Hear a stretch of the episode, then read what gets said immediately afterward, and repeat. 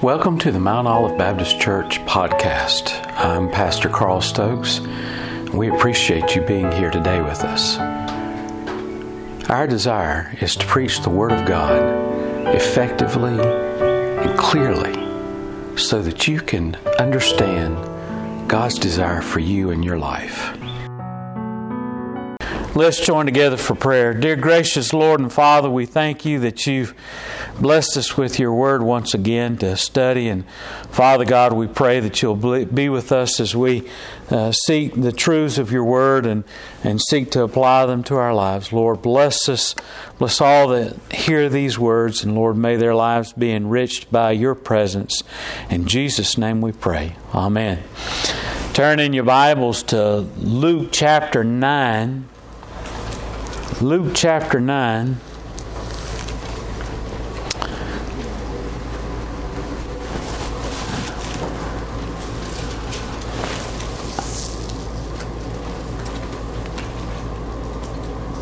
When I was a young boy, there'd be times when my mom would ask us, my brother and myself, to do things. We would be called upon to take out the trash or to do cleaning in the house or to do work outside in the yard. There was just not really much of anything that we weren't called upon from time to time to do.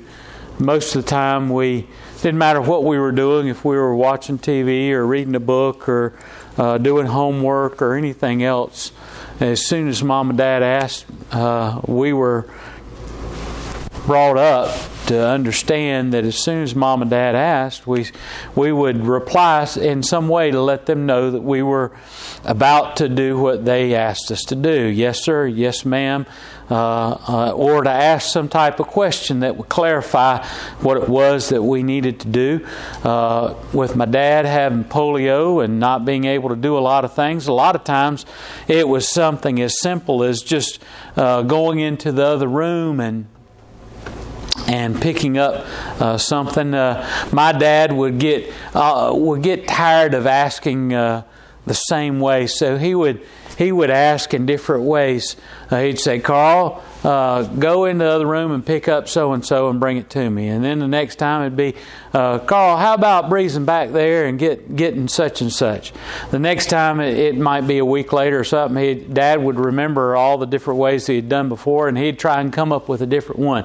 "Hey, how about tripping in the other room and picking up such and such?" And my dad always loved the section of Reader's Digest where you had the test to see if you knew the vocabulary words and all that. My dad always wanted to, and he was always about trying to learn new words and new ways of doing things. And he had a whole slew of different ways of asking, but it didn't matter what he asked or what my mom asked us to do.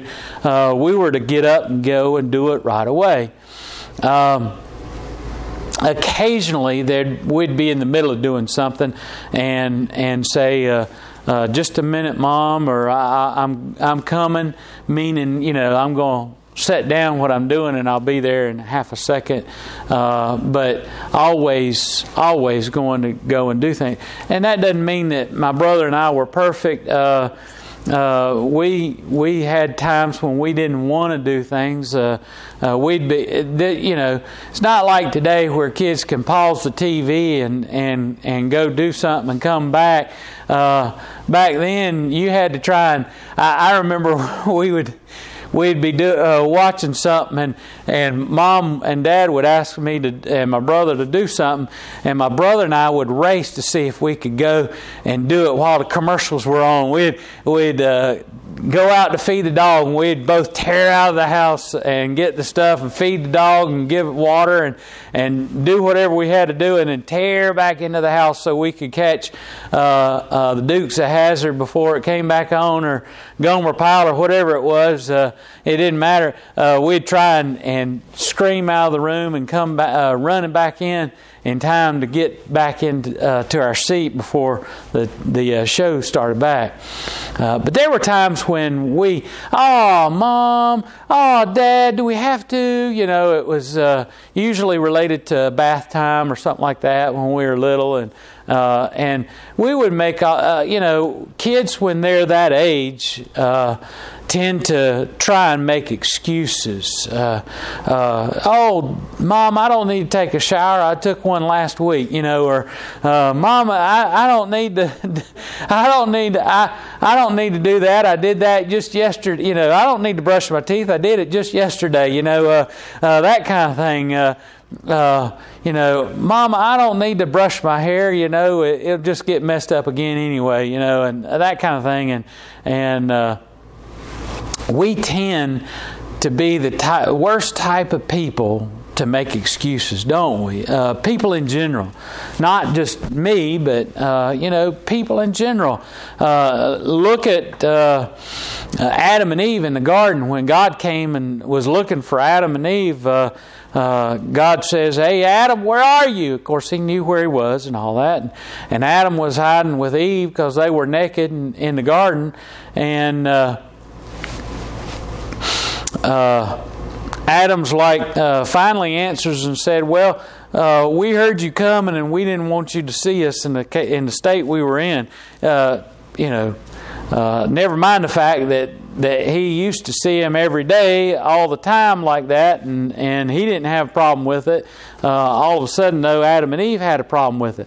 Then God said, "Well, who told you you were naked?" And Adam said, "Well, when that woman that you gave me," see, he's already making an excuse. "That woman you gave me, she gave me the forbidden fruit, and when we ate it, we found out." And God turns to Eve and he says, "Okay, Eve, what's the story?" And Eve said, "Well, that serpent, it wasn't, hey, why is he looking at me? He ate it just as much as I did." It was that serpent. He came along and he beguiled me. He tricked me. He convinced me to eat it. And I saw it look good, so I went ahead and did it.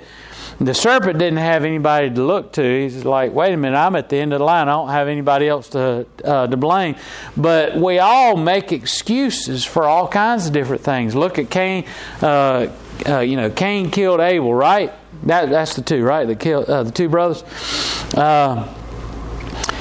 God came looking for Abel, and God said to Cain, "Hey, Cain, where's your brother?" And Cain says, "Who am I? Am I my brother's keeper?" And God's asking Cain because he knows that Cain killed his brother. He's given him an opportunity to confess. Just like when God came to Adam and Eve in the garden saying, who, where are you? He knows where they are. He's given them an opportunity to confess. See, even all the way through all of that, God is still trying to get us to own up to our sinful nature, our sinfulness, so that He can go about the process. You have to admit your sin before you can then ask for forgiveness. You can't ask for forgiveness for sin if you don't first admit. Admit that you've done a sin, committed a sin. So God was giving them an opportunity to admit what they had done before, so that they would have an opportunity to ask for forgiveness. And yet, they never did. Cain says, "Who am I? Am I my brother's keeper?" Excuse. Trying to make an excuse. Excuse me. So we all tend to try and make excuses. We, it's just like two little kids sitting in a room and all of a sudden a lamp falls on the floor. Both of them are going to point to the other one and say that they did it, not them. You'll find that lamp jumped off the table and fell to the floor, and nobody went over there and touched it if you believe what both the little boys said, if you asked them what happened. So, we all make excuses, and we see that in God's Word here tonight. Look at Luke chapter 9, verse 57. "And it came to pass that as they went in the way, a certain man said unto him, Lord, I'll follow thee wherever thou goest." So here's Jesus has been teaching, and he's going through an area with his disciples, and he has a fellow that comes up and basically says, "Hey, Jesus, I'm going to follow you." I've often wondered when I've read this before, and I'm wondering it now, why didn't he just start following him? Why did he have to go up to him and say, hey, I'm going to follow you? Why didn't he just start following him? But anyway, the way it goes is that he says, I will follow thee wherever thou goest. And Jesus said unto him, Foxes have holes, and birds of the air have nests, but the Son of Man has not where to lay his head. It's kind of a cryptic thing that Jesus is saying, but he's basically saying to this man, listen, everything in nature has a place to stay, but the Son of Man has nowhere to stay, and he's basically saying, hey, look, if you can't deal with not having any home, no place to, that's like saying, Lord, I'll serve you anywhere you send me as long as it's within a mile of my home. God, I'll go anywhere in the world you want me to go as long as I get to go, as long as it's within 10 miles of my house. Don't ask me to go anywhere else as long as, but I'll go anywhere you want me to, Lord. That's like saying, God, I'll go to anywhere you want me to go. Just don't make me go where they have funny food or where I can't understand them or they got bugs that are big enough to carry me away.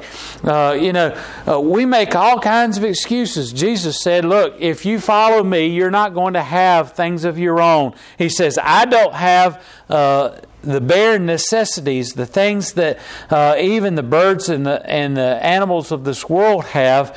I have no place that I call my own. I have no nest. I have no domicile. And he's basically saying you need to understand that it takes more than just humility. It takes a willingness to do without in order to follow me.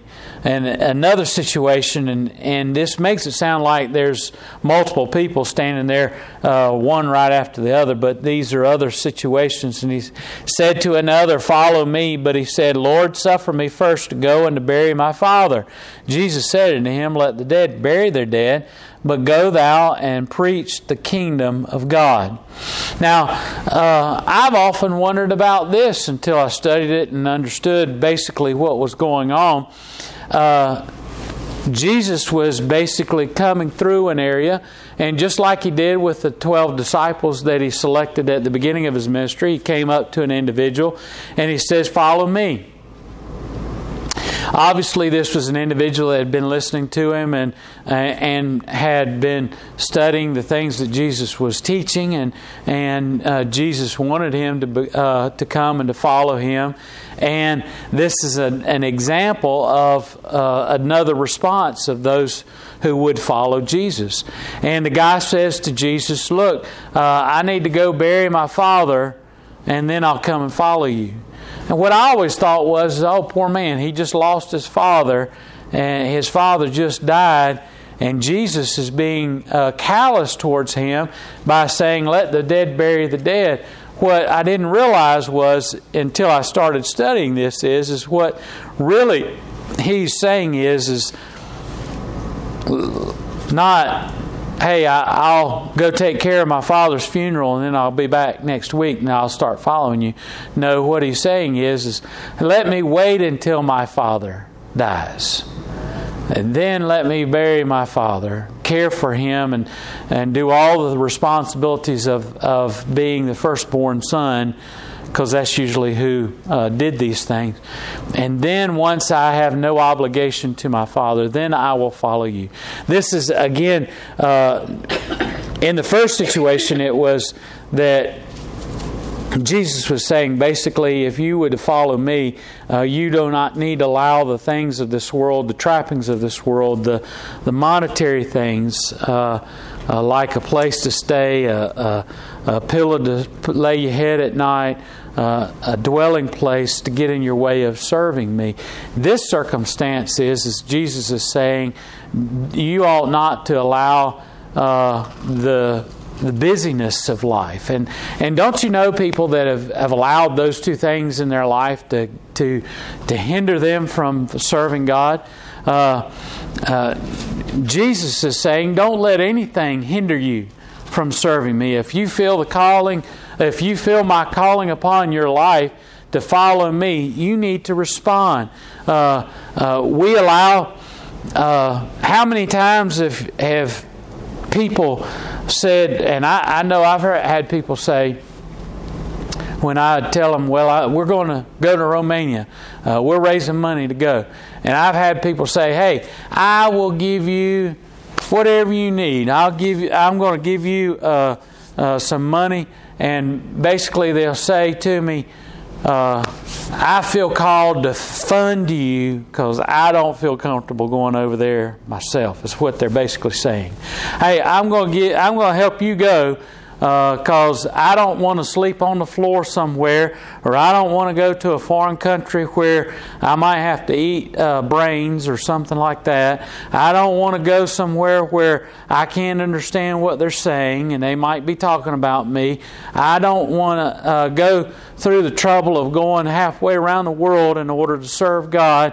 I'm happy staying in my comfortable bed in my home, in my neighborhood, where I'm comfortable in my routine.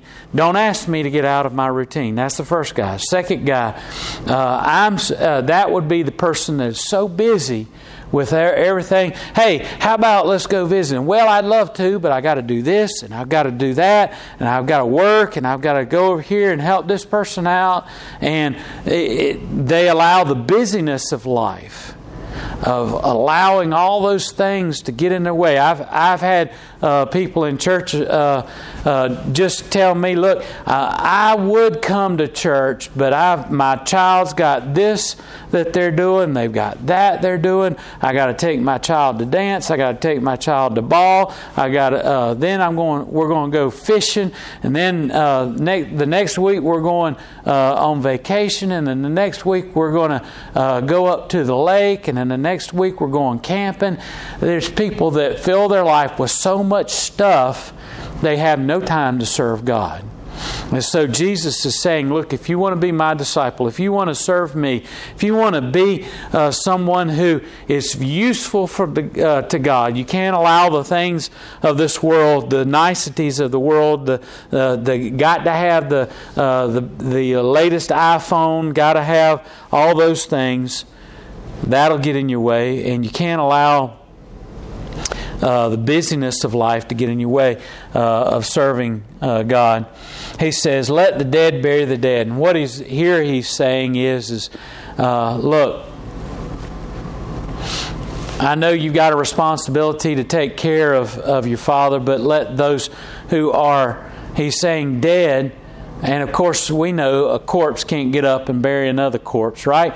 What he's talking about is let those who are dead in the spirit take care of those who are dead in the body. Let your family that is not feeling the call of living according to God's desire for their life and not a part of the kingdom, let them take care of those responsibilities. You have a calling to serve God, and I'm giving you a calling to follow me. Let those take care of them, and you come and follow me. But of course they don't. And verse 61, and another also said, Lord, I will follow thee, but let me go first and bid farewell, which are at home at my house. Well, that seems like a reasonable request. Lord, let me go and say goodbye to my mom and pa, and let me kiss my best girl, and I'll come and follow you. And Jesus said unto him, no man, having put his hand to the plow and looking back, is fit for the kingdom. And now what Jesus is saying is, he's using an illustration. He's saying basically, when you're out there plowing and you're behind some of you've probably done this, plowed with an old mule or a horse way back when. You're sitting there plowing along, and I guess it's the same principle in a big old tractor. If you're plowing up rows in the field, you can't be worried about behind you because you're not looking forward to see where you're going. Right? You set your sights on a landmark, and you keep your sights on that, so you know your rows are nice and straight. Isn't that how you do it? You set your sight on a sight line, and you keep your tractor headed towards it. That way you have nice straight rows. Well, Jesus is saying, look, no man who keeps looking back is worthy to plow a horse. And he's saying, look, if you're so concerned, and And again, Jesus knows this guy's heart, and he's saying he's not saying, "Hey, I'm going to go tell my mom and pa goodbye and kiss my sweetheart goodbye." He's saying basically, he knows that if he goes and does that, he's going to weep and holler with his mama because his mama doesn't want him to go. He's going to listen to all the advice from his papa and spend hours doing that. He's going to say goodbye to everybody in the world that he knows, and he basically is saying, I'm not coming. And Jesus knows that. Because anybody that is, he's saying, "Hey, if you're going to go and do all those things, you're not going to come. So just don't go."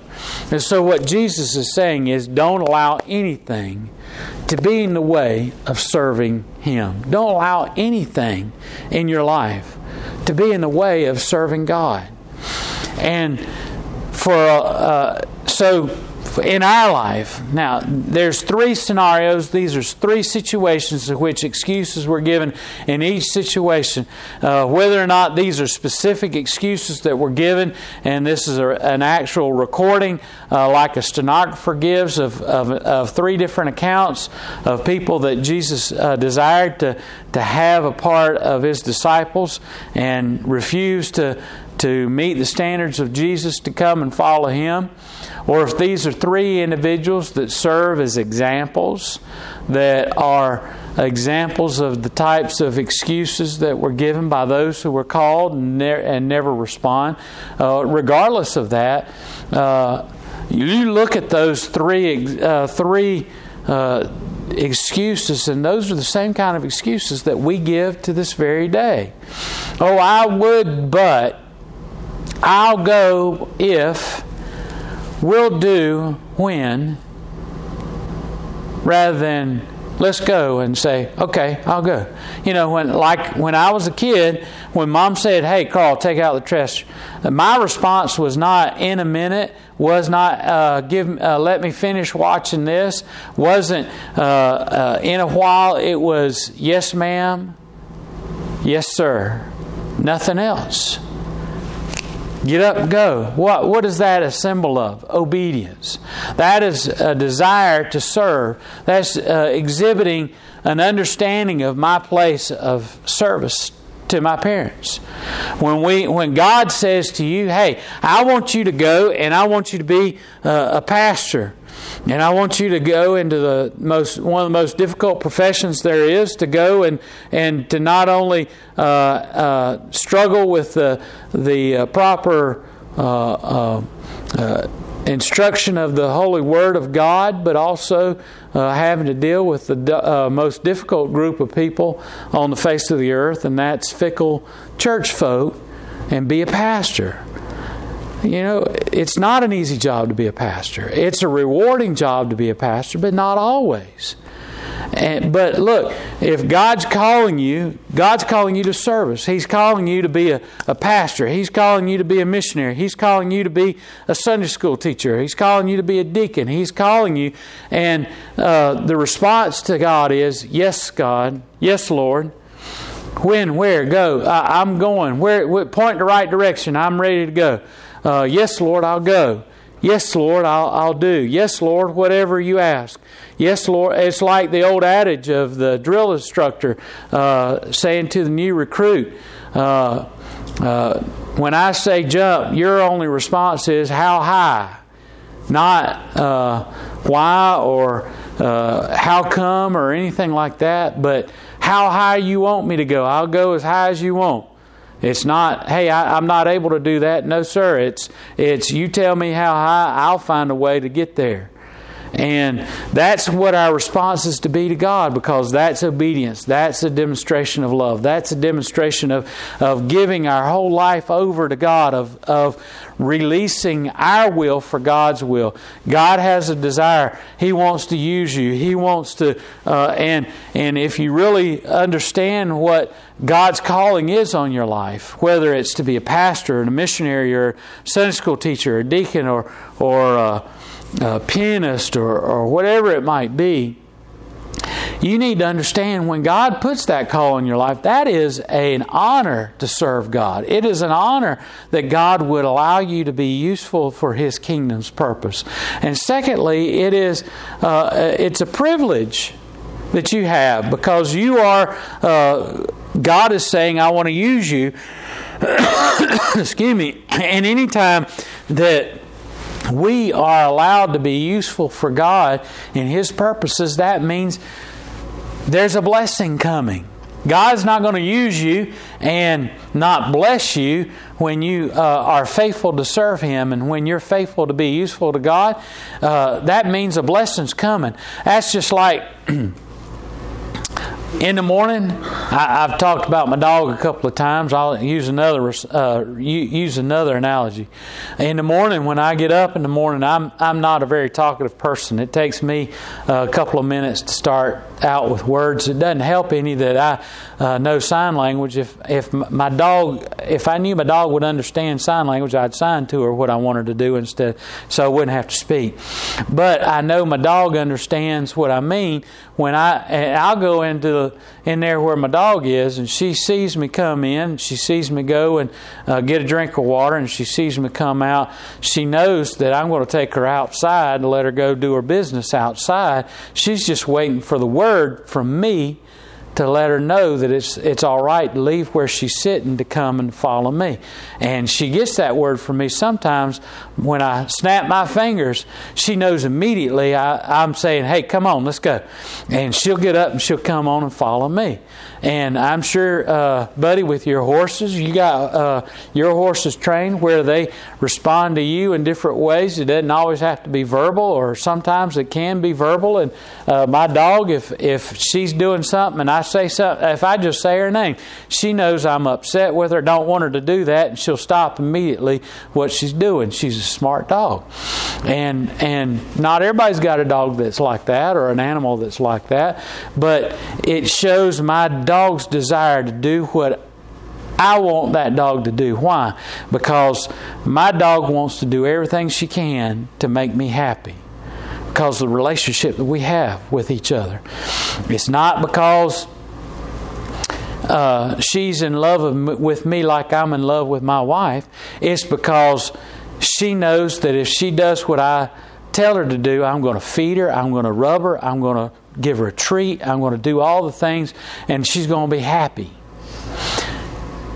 It's the same way in our relationship to God, in that when God allows us to be used of Him, it's an honor and a privilege that He would, that the God of heaven, who is in all of His righteousness and glory, would allow a fallible, imperfect individual who has struggles with sin, who has been tainted with sin, but covered with the precious blood of God, been redeemed by the precious gift of Jesus Christ, has had the grace and mercy of God applied, that broken, fallible vessel to be used of God. It is a blessing. Because not only are we not worthy to be used of God, even though God is saying to us, look, I've made you worthy. I've healed you, and I've repaired you. I've made you whole. So now I'm going to use you. Now it is a blessing, because that being used of God brings along with it a blessing of His of a portion we just don't understand. And so many times, if we could see the blessing at the end of being used of God, we would jump at the chance of being used of God. But so often we think, oh no, I've got to go and visit so-and-so again. Oh my goodness, I don't know how many times so-and-so does that. I just get so tired of doing this for them. I don't want to have to go over and see them. I just want to go on home. Well, if we just do what God wants us to do, we'd realize that whatever God has in store for us, the blessing is so much greater than anything that we could do for ourselves. And God just simply wants to bless us by allowing us to be a blessing to someone else, and allowing His blessings to fall upon that person and upon us. And so often we just want to get in the way of God blessing us, that we don't get the blessings that He desires for us. God wants to use you in your life to be of service to Him. If you have Jesus in your life, you've been changed. You've been transformed. He's calling you to be more than just simply someone who... Here, look, there were different kinds of people following Jesus. There were those who were curious. There were those who just simply wanted to see Jesus do a David Copperfield or whatever, do some kind of a trick, magic. Some people saw Jesus like... they saw David Blaine or whoever those guys are that do magic on TV. Some people saw him as, look, that Jesus fella who does all that magic stuff, making people that are blind be able to see and deaf people make them to hear, and these people that are crippled or have leprosy, He's able to heal them and make them whole again. Let's go watch Him and see what He does. I heard one day He made this dead guy come out of the grave. Let's go see what He does this time. Maybe He'll make some more water into wine so we can enjoy it. Or He'll feed us some fish and bread that He breaks up and feeds a couple of thousand people with. There was all those people that wanted to follow Jesus because they were desiring to see some kind of trick, some kind of sign, some kind of something that was being done that they could get some kind of entertainment from. Then there were the people who followed Jesus because they wanted to disprove what Jesus was saying.